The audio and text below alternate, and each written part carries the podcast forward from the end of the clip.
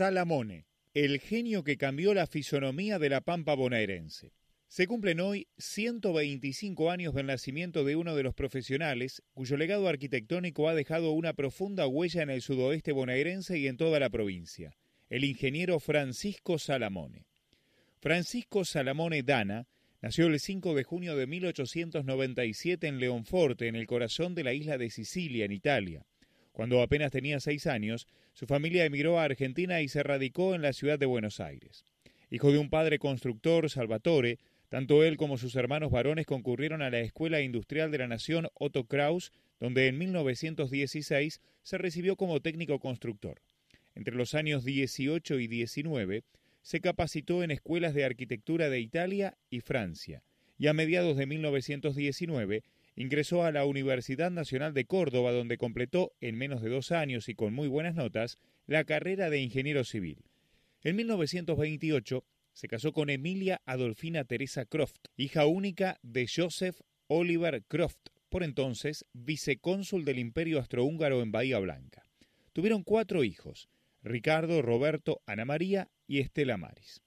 Dueño de una empresa constructora propia por aquellos años, Salamone empezó a volcarse a la realización de obras públicas. Entre sus primeros trabajos estuvieron el tanque de agua del matadero de Altagracia y la entrada al Parque Municipal de Venado Tuerto, donde se observan claras alusiones al estilo Art Deco que, con los años, se convertiría en su sello personal. En 1934 diseñó su primera gran obra, el edificio municipal de las Varillas en Córdoba. Luego vinieron obras en Villa María, donde desarrolló aún más su peculiar estilo de arquitectura urbana, con un uso casi exclusivo del hormigón armado, incluso en elementos como maceteros, bancos y fuentes. Por aquel entonces se produjo el hecho que cambiaría la vida de Salamone. La provincia de Buenos Aires lanzó los bonos de obras públicas municipales. Mediante ese instrumento, el entonces gobernador, el conservador Manuel Fresco, obtuvo los fondos para dar inicio a un ambicioso e inédito plan de construcción de edificios públicos en el interior provincial, con el objetivo de fomentar el crecimiento de pequeños distritos y ciudades. La existencia de estos fondos abrió una enorme posibilidad para empresas y profesionales dispuestos a brindar un servicio completo. Este fue el caso de Salamone, detallaron Luis Traversa, Fabián Hiloro y Graciela Molinari en su trabajo la obra de Francisco Salamone en el sudoeste de la provincia de Buenos Aires, 1936-1940, publicado por la Universidad Provincial del Sudoeste. Salamone, señalaron, no fue el único constructor que participó activamente de esta etapa histórica, pero sí se distinguió de los demás por las características arquitectónicas de sus obras. Así, entre 1936 y 1940, Salamone ejecutó 72 obras en 33 localidades bonaerenses correspondientes a 18 municipios. Entre ellas figuran 11 palacios municipales, 15 delegaciones, 16 mataderos, 6 portales de cementerios, 2 portales de parques públicos y 2 escuelas. Su característica principal es el monumentalismo y el desarrollo del estilo Art Deco, edificaciones enormes y espigadas, pero con bases anchas que impactan por su solidez.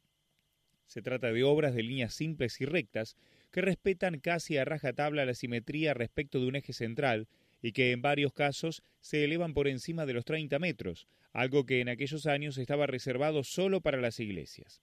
A simple vista, en la obra de Salamone emerge el claro objetivo de lograr una arquitectura para un Estado fuerte y presente, indicó Natalia Saizar, a cargo del Centro de Interpretación de la obra de Francisco Salamone en la Prida.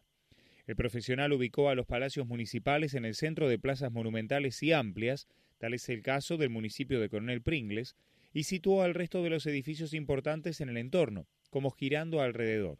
Todo un mensaje.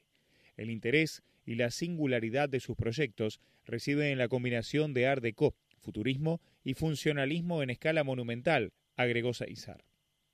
Además, Salamone se ocupó de diseñar los muebles y las lámparas de sus edificios, en la Prida, hasta contamos con tres pinturas en acuarela que representan a los protagonistas del Pacto de Yalta, el presidente americano Franklin Roosevelt, el líder soviético Joseph Stalin y el dirigente británico Winston Churchill, dijo. Para los especialistas, sin embargo, los edificios más representativos del estilo de Salamone son los portales de los cementerios. El factor que distingue su impronta es la singularidad de sus diseños y la concepción estético-funcional de los edificios y espacios urbanos que diseñó, que significan un aporte patrimonial único en cada una de las localidades en las cuales se encuentran, señalaron Traversa, Iloro y Molinari. En la región, sus obras están presentes en 10 comunas. Se trata en su mayoría de palacios municipales, portales de cementerios y mataderos, aunque en la lista también hay plazas, pórticos, mobiliario urbano, fuentes y hasta luminarias y muebles de interior. El más conocido acaso sea el portal de acceso al cementerio de Saldungaray, aunque a la lista también pueden sumarse los palacios municipales de Coronel Pringles, Adolfo Alsina, La Prida, Guaminí y Torkinst, varios de ellos rodeados por plazas y fuentes monumentales. Por su gran valor identitario y cultural, la obra de Salamone fue declarada Patrimonio Cultural de la provincia de Buenos Aires en 2001. Muchos de los edificios, además, son desde 2014 considerados Monumento Histórico Nacional. En 2004, su legado comenzó a ser revalorizado, lo que dio origen a tres centros de interpretación de su obra en Azul, La Prida y Saldungaray. Un homenaje póstumo para un profesional que falleció el 8 de agosto de 1959. Relativamente olvidado, pese a haber dejado una herencia arquitectónica que cambió para siempre la fisonomía de los pueblos a fuego de la pampa bonaerense.